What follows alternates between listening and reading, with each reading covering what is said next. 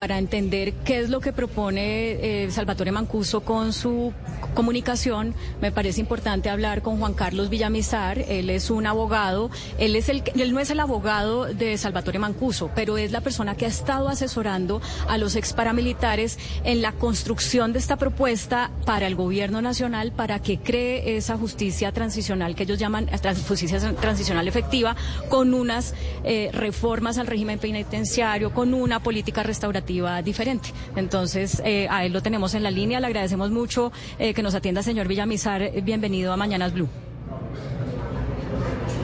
Hola, buenas tardes, Claudia, Camila y a todos los oyentes. Buenas tardes.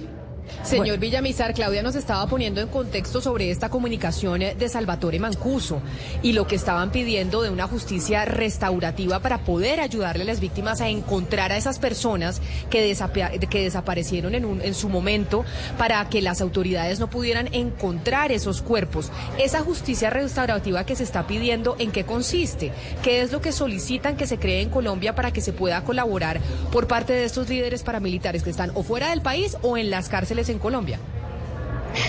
No, realmente no hay necesidad de inventar nada nuevo.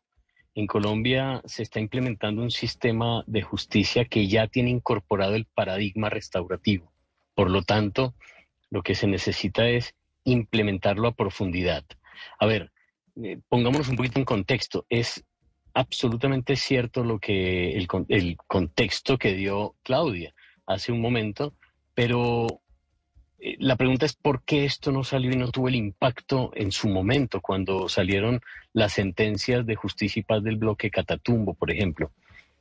Y no lo tuvo porque los sistemas de justicia transicional no tenían los dientes que tienen ahora para poder aplicar unas metodologías, unas rutas que permitan que los máximos responsables, responsables de estos crímenes atroces además, puedan participar en la búsqueda, en la identificación y en la entrega digna de estos restos a las víctimas. Así que en materia de búsqueda de personas desaparecidas ya hay una institución que se encarga de eso, aparte está la JEP y, aparte están los instrumentos de la Oficina del Alto Comisionado que pueden permitir que los responsables participen activamente de estas búsquedas. Eso es, de eso se trata. Abogado Villamizar, como usted bien dice, esto se, ya lo habían dicho en las audiencias de justicia y paz, pero no había tenido el impacto que está teniendo ahora. Y, y uno se pregunta, bueno, ¿Por qué si ya está ahí, sencillamente no se cogen esos testimonios de hace años que están en todos esos tribunales de justicia y paz y con eso va y se busca a las personas?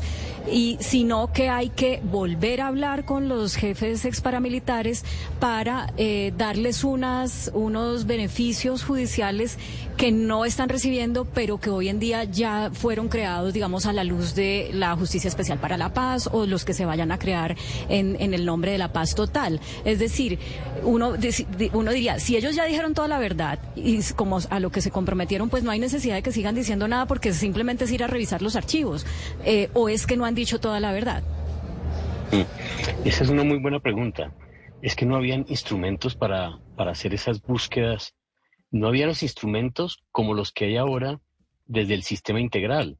Es que el hecho de que se constituya una institución como la Unidad de Búsqueda de Personas Dadas por Desaparecidas permite hacer una, una búsqueda con instrumentos robustos.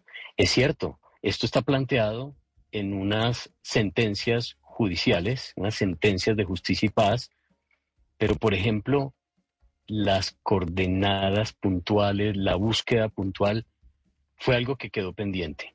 Yo sí creo que, que las decisiones de justicia y paz se quedaron cortas, sin duda alguna se quedaron cortas. En muchos casos han sido los mismos responsables los que han tenido que hacer búsquedas extrajudiciales eh, eh, en procesos con las víctimas directamente para poder dar con, los desaparecidos. ¿Por qué ahora? Porque ahora hay más condiciones, porque ahora se están presentando eh, las posibilidades de que estas personas participen de otra manera. Pero claro, todavía hay desafíos. Mire, usted tiene un bloque catatumbo, eh, más o menos casi 40 personas que fueron responsables directos de estos crímenes, que están en diferentes cárceles del país y que están prestos para aportar puntualmente coordenadas, lugares, etcétera, etcétera. Pero si usted le aplica un enfoque restaurativo, esto necesita otras cosas. Las víctimas necesitan no solo la coordenada y señalar el lugar, necesita un porqué, necesita una verdad, necesita una explicación, necesita un pedido de perdón, etcétera, etcétera. Y de eso se trata un enfoque restaurativo en estos procesos. Y señor Vallamizar, usted nos ha explicado que formalmente no es el abogado del señor Mancuso, lo ha asesorado especialmente pues en estos temas de comunicaciones y en lo que él está tratando de hacer. Sí, de hecho no soy abogado. Sí, eh, eh, eso es lo importante, claro. Pero usted cómo se imagina la llegada del señor Mancuso a Colombia cuando se produzca, si es que se produce, porque sabemos que le ha pedido al gobierno que se acelere ese momento, más allá del tema jurídico ese momento, ¿cómo se lo imagina? El rol que él puede jugar en la sociedad, en el debate público, en el tema de la restauración, eh, ¿sería alguien activo eh, en los medios de comunicación? ¿Cómo, se lo imagina ese momento que, que pues será una conmoción tremenda para el país cuando él ponga un pie en Colombia después de casi 20 años por fuera? yo creo que aquí hay un retorno no solo de Mancuso, aquí hay un retorno de los ex comandantes de las AUC, un retorno a lo público, un retorno a, la sociedad, que estuvieron durante muchos años en sus procesos judiciales, que nadie más supo de ellos, y ahora a propósito de la política de paz, de paz total del gobierno eh, del presidente Petro, pues se abre un escenario, y es que vuelvan, y vuelvan a ayudar a cerrar lo que ellos mismos iniciaron, toda esta confrontación armada. Y esto tiene que ver con un, con un concepto básico que también está ligado a lo que proponía Mancuso ayer, y es no sacamos nada con tener a todas estas personas privadas de la libertad cuando pueden estar aportando soluciones concretas, verdad concreta que ya la han dado durante muchos años en sus procesos judiciales, pero que pueden eh, aportar, por ejemplo, a procesos de desmovilización, de desarme, de diálogos, de diálogos territoriales. Claro, ellos representaron muchas cosas nefastas en este país. Y después de todos estos años tienen una experiencia que le puede servir al gobierno nacional para este desafío mayúsculo que es hacer una, una paz total con tantas conversaciones abiertas al mismo tiempo. Por lo tanto, yo creo que no solo él, todos ellos, o la mayoría de ellos, tienen eh, un papel bien importante que jugar en toda esta agenda de paz.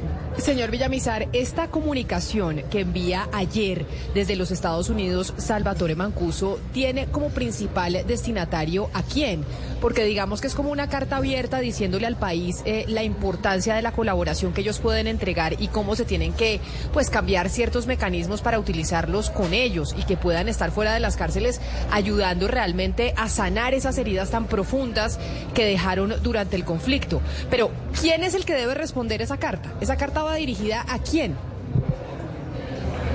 Bueno, pongámosle doliente a esto, ¿no? Eh, por ejemplo, al Ministerio de Justicia y concretamente al Viceministerio de Justicia Restaurativa. Es decir, el Ministerio de Justicia tiene las formas para poder implementar los modelos de justicia restaurativa, eh, modelos de alternatividad penal con este enfoque restaurativo para casos de personas que demuestren una convicción de reparación, de aporte a la verdad y de identificación de, lugares donde se encuentran víctimas de desaparición forzada. Por ejemplo, hoy en día no hay forma, no hay ningún tipo de incentivo para personas que quieran eh, hacer eh, entrega de fosas. y, creo que ese es un debate que toca abrir en este momento porque la gran mayoría de la información sobre desaparecidos está en las cárceles de este país.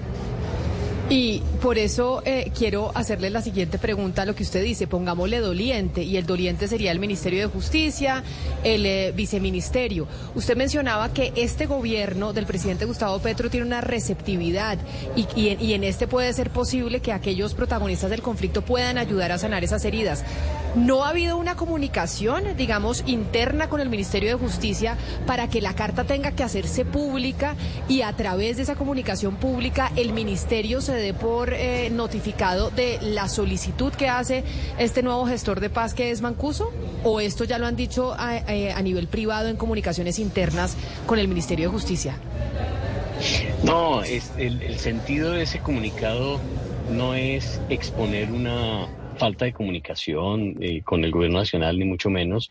El sentido de ese, de ese comunicado es eh, dar ese, esa opinión, ese punto de vista en un debate que es público. Que la opinión pública tiene el derecho a saber cómo están pasando las cosas. Mire, esta va a ser la primera vez que se va a hacer una intervención de carácter binacional con el gobierno venezolano para encontrar personas desaparecidas en un conflicto que es interno, pero que tuvo sus impactos al otro lado de la frontera. Y esto tiene unas implicaciones en materia de justicia transicional transnacionales. Esto tiene mucha relevancia. Entonces, imagínense, va a tocar ir a buscar a estas personas eh, desaparecidas en unos puntos muy específicos de territorio venezolano, pero de alguna manera va a tocar eh, eh, generar un, un tipo de reparación restaurativa para las comunidades venezolanas que tuvieron el impacto de una guerra que no era suya. Entonces, eh, por eso tiene que ser público. Un, un, punto importante acá es que cuando el señor Salvatore Mancuso en esta comunicación habla de reformas sustantivas al régimen penitenciario y de políticas en justicia restaurativa, yo quisiera saber si eso concretamente se traduce en que él está pidiendo que cuando regrese a Colombia pueda hacerlo en libertad sin tener que pagar por los procesos que tiene pendientes en nuestro país. En eso se traduce específicamente en que él pueda estar en libertad y en que salgan libres los comandantes del excomandantes de las autodefensas que aún están presos en las cárceles. ¿Es eso exactamente? Sí, bueno, de, de hecho, eh, fue nombrado gestor de paz, por lo tanto hay un, hay un decreto que, que solicita. Claro, de paz puede hacerlo estando en la cárcel. En este caso, él quiere estar es fuera de la cárcel. No, no es una cuestión de deseo. Eh, para poder ser gestor de paz tiene que estar en libertad. No se puede hacer desde la cárcel. Porque los, si ustedes ven la resolución, lo que plantea la resolución es una serie de actividades que implican su presencialidad en distintos sitios. La gestoría de paz, no solo para él, para cualquier persona, implica eh, capacidad de, de movimiento, participación en procesos y acciones humanitarias y en diálogos, en conversaciones, en, en, diferentes actividades y por lo tanto se requiere que esté en libertad. En el caso de él, ya es una resolución emitida por el gobierno nacional, por lo tanto lo que se espera es que eh, justicia y paz acate, sería lo, lo, lo, supongo lo lógico, acate esa resolución y le dé la libertad.